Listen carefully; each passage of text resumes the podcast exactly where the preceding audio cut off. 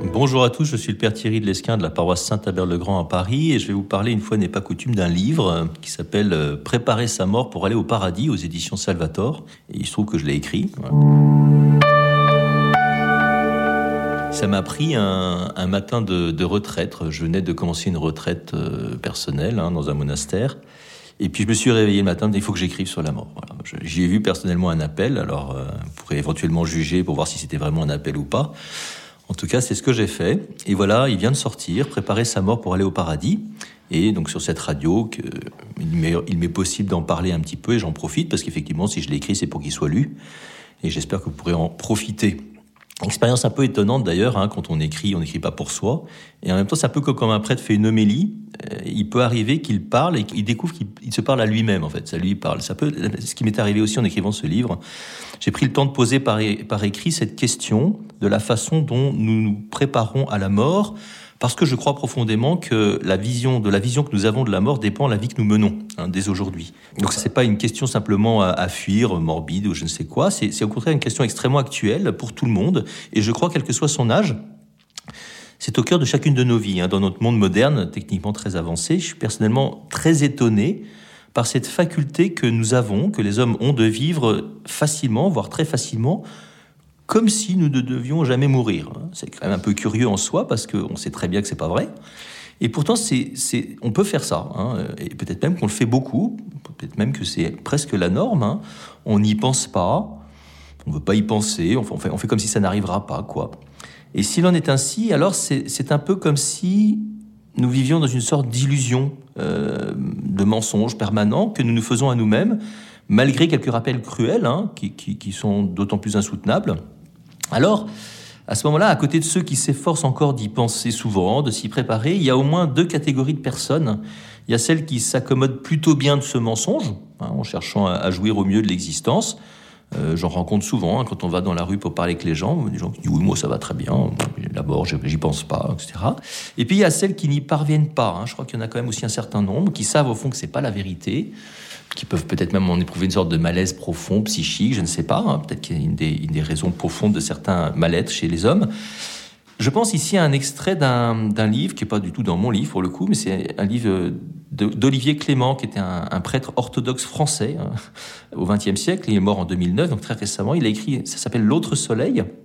Et dans ce livre, il raconte son chemin de conversion au Christ et en particulier un moment, sa prise de conscience soudaine du, drame de la mort. Hein. D'abord, il est émerveillé par la beauté de la vie, hein, il, tout, tout, son cheminement, ça part un peu dans tous les sens. Et puis il écrit un jour, L'émerveillement donc de la vie avait une face nocturne. Je lis encore un peu. Il était inséparable de l'angoisse. Quand on meurt, c'est le néant. Tous ceux que j'aime vont mourir. Je comptais, je recomptais les années qu'il leur restait à vivre. Au mieux, au pire, au mieux, tous vont mourir. Tous ceux d'avant sont morts, tous ceux d'après mourront. Les étoiles bien-aimées soudain m'emplissaient d'épouvante. Peut-être étaient-elles éteintes depuis des milliers d'années et nous regardons ces morts de nos yeux de cadavres. La nuit, l'angoisse m'éveillait. Quelque chose, quelqu'un dans le noir était assis sur ma poitrine, m'asphyxiait. Je l'appelais le néant. Maintenant, je connais son nom. Je griffais les draps comme un agonisant.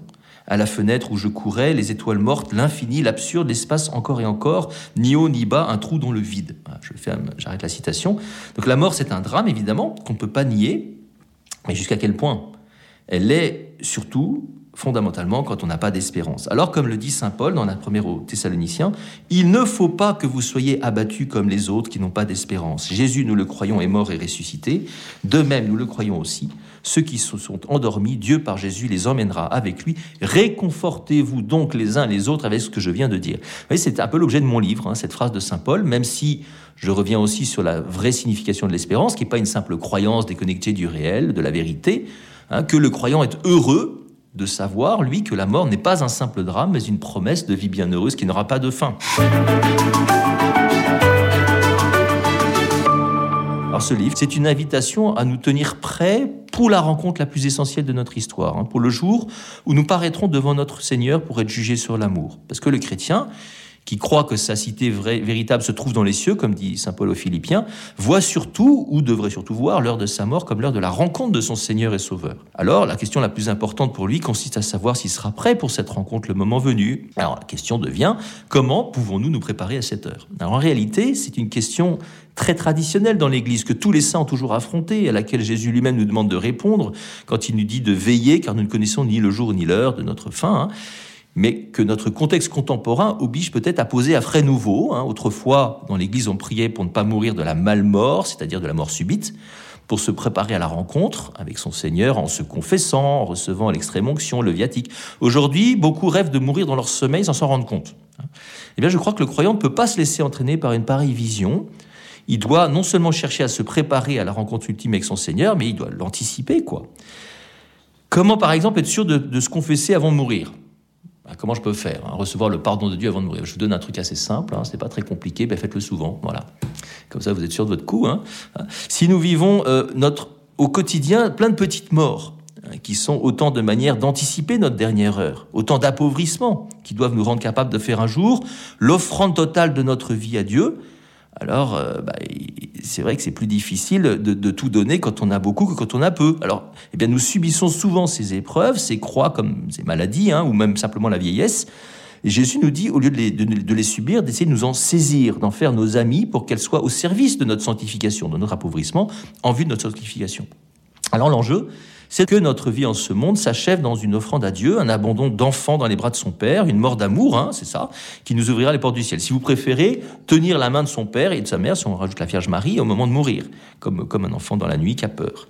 Ce livre se veut concret, à la fois concret, spirituel aussi, hein, pour nous aider à apprivoiser cette mort que nous aurons tous à vivre et qui peut se présenter soit comme un drame, soit comme une immense espérance et que nous pouvons même en venir à considérer avec certaine impatience, comme une de ces amies que j'ai connue qui est décédée et qui disait qu'elle avait hâte de voir ce qu'il y avait, quoi, ce qui allait se passer. J'aborde des questions euh, pratiques hein, touchant à la fin de vie, aux obsèques, mais je cherche plus encore à montrer la dimension spirituelle de la mort, une dimension qui parcourt l'ensemble de nos vies sur cette terre, parce qu'en fait une question qu'on ne peut pas nier sans nier simultanément la vraie valeur de notre vie. Voilà pourquoi je crois que cet ouvrage est pour tout le monde, tous les âges, partir peut-être pas 7-77 ans, mais plutôt 20-97 si vous voulez.